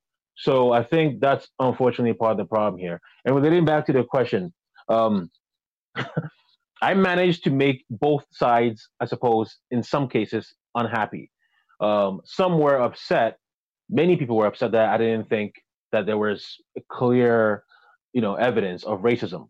So that made the woke crowd very upset. They're calling me a coon and Uncle Tom and all these things, and you know, a house Negro and Mm. just tap dancing for white people, all the all the things you can you can imagine. And then he had some, not quite as many as the woke people, but some non-woke people saying, "How could you say it's murder? And how could you say this? How could you do?" It? I'm like, look, I don't have all the evidence, but but given what I know from Georgia's law or what I think it's saying, and from just the other evidence, I think it, there's a I think it's very likely, or that it's I see the evidence that it's murder. But you know, anyway, so so some people are both on both sides are very upset because you're not agreeing with them, not because they think that perhaps you're being illogical. If, if you don't agree with me, well then you're this and you're that, you're this. So I, Right. I've been called an SJW, uh, which I find wow, really? yeah, I find it quite funny. I've been called that because I didn't agree with some people's views on the whole issue. Well, it's, and it's funny how one one issue can define your whole viewpoint of everything that's been going on lately. Mhm. You know, just where you stand. It's like you mentioned in another article, it's like as long as you think this way, that's going to define who where you are. Mhm. Um, but yeah, man, it, and I think that for me, like, as yeah, I, I think that people make a lot of assumptions about about me too, and and my views on things simply because I'm white. You know, I I've had people tell me in the last few days, you know, that if, well, if if you even ask this question, or you put forth a question about forgiveness, that that's a manifestation of my white privilege, and I'm thinking mm, oh, I thought I was just asking a question based on my position as a disciple of Jesus. And you know, there there's assumptions made about me and my positions simply because of my skin color. There's all manner of assumptions that I've had interesting um, Mhm. statements about uh, about me on social media the last few days, and so um, I see tribalism, you know, on in a weird kind of a way toward toward me too, you know, and um, it's it's uncomfortable for me to even talk about it a little bit because it's like even talking about it, even noticing it is kind of not allowed, but it's it's it's hard, and we're all in a hard position, and I'm just like I'm just trying to make sense of what does the Lord want me to do, you know, in in this situation. How do I pray about this? Scripture says that Jesus makes intercession for us. I want to join in his intercession for all of the people involved in this situation. How do I Man. partner with Jesus in interceding about this? And and that's the the big question on my mind. When you say So- that you saw you see tribalism toward you too, are you meaning um black people toward you and their thoughts like I'm trying to understand exactly like, what yeah, you mean. Yeah, that and also just assuming that I'm in a tribe and Mm. and assuming because of my skin color, I must think a certain way. Mm-hmm. Yeah. That I'm going to defend these guys simply because they're white. Ugh, You know how white people do. And and that's You know, Yeah, that's, that's that's not a my real position comment. at yeah. all. But I've had Yeah. Mm-hmm. people make that accusation about me, that assumption about me. I hear me. what you're saying. and Yeah. to- that is tribalism in a different, different way. a Yeah. different way. Mhm. So you know in um, when, when i shared my article one of the comments uh, was by so there was a woman who was agreeing with me she made a comment and then somebody else made a comment against her. And this other person um, said to the original woman um, saying that well you can't have an opinion you know because you have a you know you're coming from a white privileged uh, you know um, background all that kind of stuff. Then that woman then says i'm actually not white. Um, you know, and then the girl, the woman says, "Oh, I'm sorry, I thought you were white." And then I'm like, "Don't you see the problem here? Here's the, here's the irony: wow. the woman who was saying that was actually white." The same thing happened on my page, verbatim. this Oh, there you lady was like, "Well, she's just trying to placate white people," and my friend was like, "But I'm not white." Yeah, I'm Amer- I'm Native American. Yeah, yep, yep, yep. So you know, uh, it, it's it, it's sad, you know. And that's and that's the thing too is like um a friend of mine posted on Facebook. You know, I really appreciate him posting. it. He was like he was like to all my white brothers and sisters, you don't have to feel sorry for who you are in the midst of this. Don't feel sorry for who, who how God made you. Yeah. You know, in His image. You know, because you, you're you're different skin tone, and I think that's important, man. Like, and also those, and if there are any white brothers and sisters out there who may think it's not murder, like you should not be afraid to voice your opinion because of the fact of your skin color. You have your own thoughts, you know, whether it be right or wrong, you have your own thoughts. And I think a lot of people, what they do is because of fear of experiencing that tribalism that uh, Krista was speaking of, they will, even though they may think differently, will agree with the crowd mm-hmm. because you know, they don't want to be seen as racist. They don't want to be assumed to be as sticking up for mm-hmm. somebody who's white. Mm-hmm. You know, and and that's and that's unfortunate. It's like you know, like it, we should not be afraid of who we are. We are who we are because this is where God made us, and our own mm-hmm. experiences, our own thoughts, and everything else. You know, and and we should like. I love what Sammy said earlier. It's like, yo, I'm okay with being wrong. Like you know, the, the truth is what matters. You know what I'm saying? Like I could be wrong, but I just want to. I just want at the end of the day, I just want to stand on what the truth is and we'll stand on, the side that's righteous. Yeah, you know, handle it the right way. the the unfortunate thing with tribalism is that when you go against the tribe, you generally get kicked out. Mm. You know, and so who wants to be left alone? Who wants to be left in that space of man? I went against the Unfriended, blocked, Yeah, canceled. canceled. Yeah. yeah. Yeah. So. Yeah. So And- there's that. You know, and thinking about uh, one of the things Monique and I are always talking about is when you're having a race conversation, it's best if you're really invested in the relationship. Like, you, we can't cancel each other. like, we're in a in a friendship here. We have every intention of moving forward with that friendship. We can't just click an unfriend button on social media and be done with each other. Yes. Like, that's not going to work Yeah. and uh but i think that in our culture unless sometimes you have something at stake in the relationship it's it's so easy just to Block that unfriend person. block Yes. i don't have to interact with them mute them Mm-hmm. and then i don't have to but is that really what christ would have us do or Yeah. you know where's the forbearance where's To go the, again. the go again the forgiveness the repentance the hard conversation Mm-hmm. The honor. the honor Yeah. you know so it's Yeah, it's hard um I- But block me, unfriend me, and see see what's. go- I, I we wish had, you would. We had that conversation earlier. You feel like the Lord is leading you to walk away from me. I say, hey, Whatever brings us to peace, right?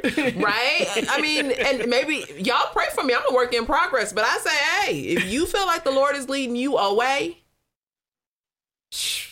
go on then.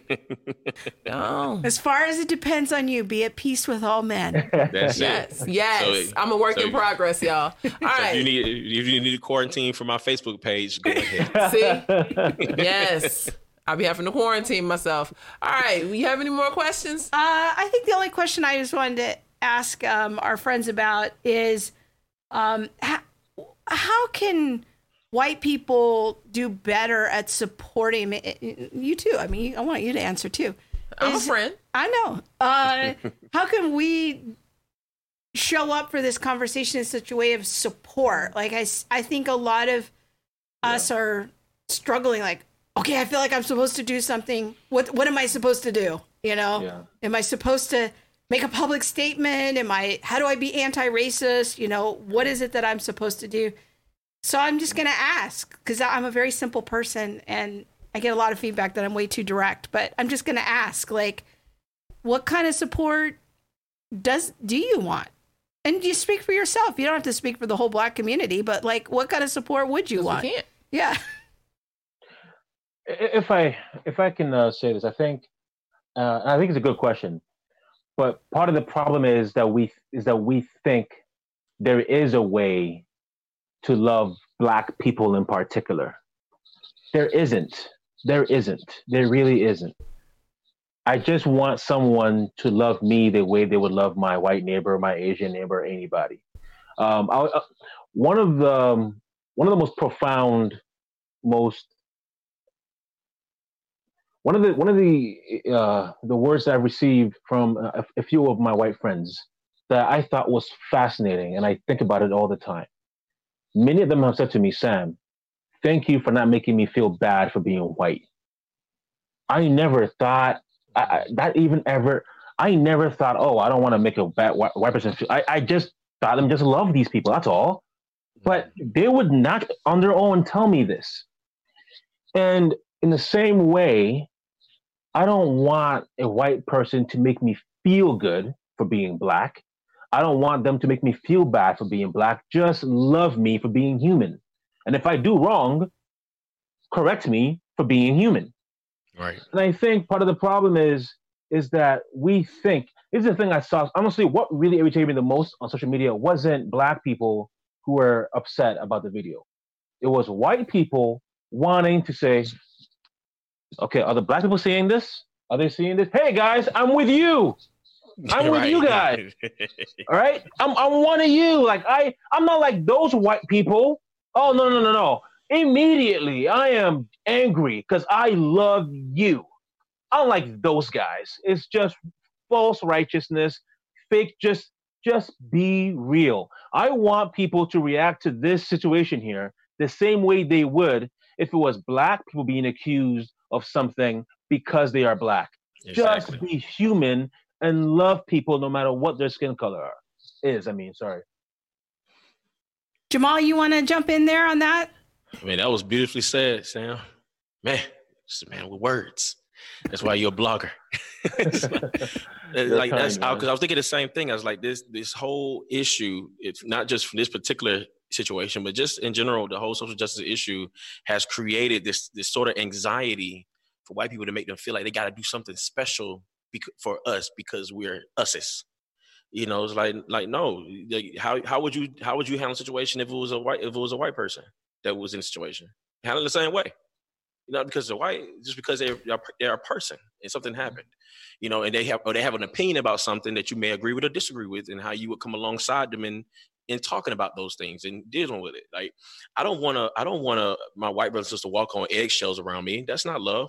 Love believes all things, loves hopes all things, and endures all things. So even if you make even if you make a step on one of them eggshells and crack it and make a noise that irritates me, I'm gonna believe and hope all things that you wasn't trying to really irritate me. Mhm. that you just loving me, you just being you. You know, say you should not have to walk on eggshells. You know, this anxiety is was created, you know, saying to create fear, and it shouldn't. You know, I'm saying it should not create fear. We should still be able to deal with one another. So, in the- in the conversation, just like Samuel said, just saying it again, just being real. You know, mm-hmm. I'm human. I, you know, I have an opinion. You have an opinion. I have feelings. You have feelings.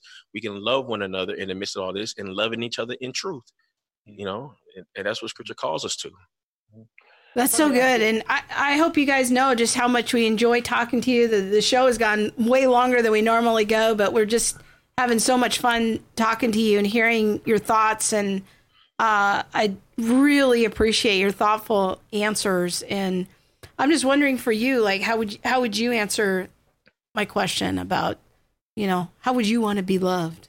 Uh, Um, I would say how could just we be supported? me. Like love me. Like you know, it's gonna it, it changes it, it varies by the individual, you know? Yeah. It's not like all black people need to be supported this way or we all because I think that's what one of the things with tribalism it just it says we all do this Yeah. but doesn't take into account that we are all uniquely created in God's image there we all have different needs and so yeah I would say love me just because of who I am and how I am um, and then don't shy away from the conversation at least with me, you know, I appreciate having these conversations and, um, you know, figuring it out together. Why are you? What, what's going on for you? Sorry, she she became a little emotional. So, I, No, I'm- are you okay? Yeah, no, I was just Um, um, But thinking about some things. But yeah, go ahead. um, yeah, I think you and I have definitely traveled a road, you know, and that's why, like, the person who on my social media feed was like, "Oh, she trying to, you know, spare your feelings because you're white." I was like, "Dang, Krista should answer this one," you know, because it's it's not about the sparing of She- the feelings. you're not sparing my No- feelings no at all. sparing of Y'all don't know no, if Monique. you breathing, you get it. Okay, like She's coming for me. That's it. But um, you know, be, let's be open to have the conversations about race. Yeah. Let's be open to have the conversations and know that there's grace to mess up. There's grace to to stumble over our words, um, and keep going. I, I think that support and love, though, look as individual as the person that you're looking at. Yeah, I think that's that's really good. And so, uh, I just want to say thank you to to Sam and, and Jamal for hanging out with us Yes, tonight. I thank know you. it's late there, and uh, we really appreciate your time and just being with us and, and all your wisdom. And uh, we're just so humbled that you would come talk to us for a couple hours. So thank you so much. Yeah, and um, I want to say to everybody who's watching either Facebook or um, on YouTube, thank you guys because this conversation is not easy. I don't care what your color is, what side of the track you on, what you believe. This conversation it's hard. Like it's hard to walk a road when in a, especially in a country that has so much history. Yeah. there anyway. Um, but thank you for staying in the process and for your honesty and your thoughts. Um, And I go go really follow, appreciate you. Go follow our friends Jamal and Sam. Prescribe truth. Yeah. And slow to write. Yeah, Yes, follow them because they're putting out some really good thoughts. Yeah. Um, that are are not necessarily in line with the grain of what you think you might get. yeah. Thanks, guys. So thank, y'all you very so much much. for having us. Thank you so much for having us once again. Thank you for everybody who listened and, and joining the mm. conversation. Yeah. Yeah, it's an honor. I, I I'm trying to be all of your your favorite Ugandan or Nigerian. So hopefully I've gotten I've gotten there. Oh, you know, one day I might live this down. Maybe the next time you're on the show. We we gonna have like a reunion show with all of us again. Thanks, guys. All right, thank you so much, guys. Take care. Thank y'all. Bye. All right. Well, it's a long show, It was, but but it was good. it was good. It was a really good conversation. I hope that viewers got something out of it and uh, really benefited from the the conversation. Yeah, Kimba's So, here. Hi, Kimba. Yes. Um, Keisha said you are too funny. Haha, girl, just gotta And, keep it real. Some you know, we couldn't get to all the comments. We No, tried to there's a lot. summarize some of the big ideas that were emerging, and I was really glad for all of Keisha's comments Mm-hmm. and just you know uh, everybody's comments tonight. Um, just all the different perspectives, and it just shows like, hey, we can have a conversation, and people don't have to put each other on blast. Like I love the attitude of Yeah. of the comments tonight. Like everyone's in a posture of, hey, let's just talk. Let's Yeah. try to get to more understanding yeah, we're the body and you know how can we uh, support one another you know and i love that ethos that's that was emerging tonight on the comments even when people were disagreeing even when our guests were disagreeing yeah. like that was a great example of how to do it Guess in- what? We can disagree and still be cool. yeah not We're lose our all minds adults. that's how it's done people yeah, that's how you do So- it. All right, it's time for us to sign off. Maybe you know, get some dinner or something. Yeah, dinner would be good. So we want to remind you go to all the things show uh, for the show notes each week, and you can subscribe to the show notes there, and also follow us on Facebook. Uh, we have all the things show, and uh, our podcast is up now. Yes. So we're on across all the platforms wherever you stream your podcasts, in addition to YouTube. Yeah. Oh, shameless plug on Facebook. Go to um, the Center for Biblical Unity. Like the Follow page, Monique Yay. and all that she's starting to do over there at the Center for Biblical, Uni- Biblical Unity and being a stand for sane and productive conversations uh, about race and unity and so much more. Yes. So, thanks for watching, guys. Take Good care. night.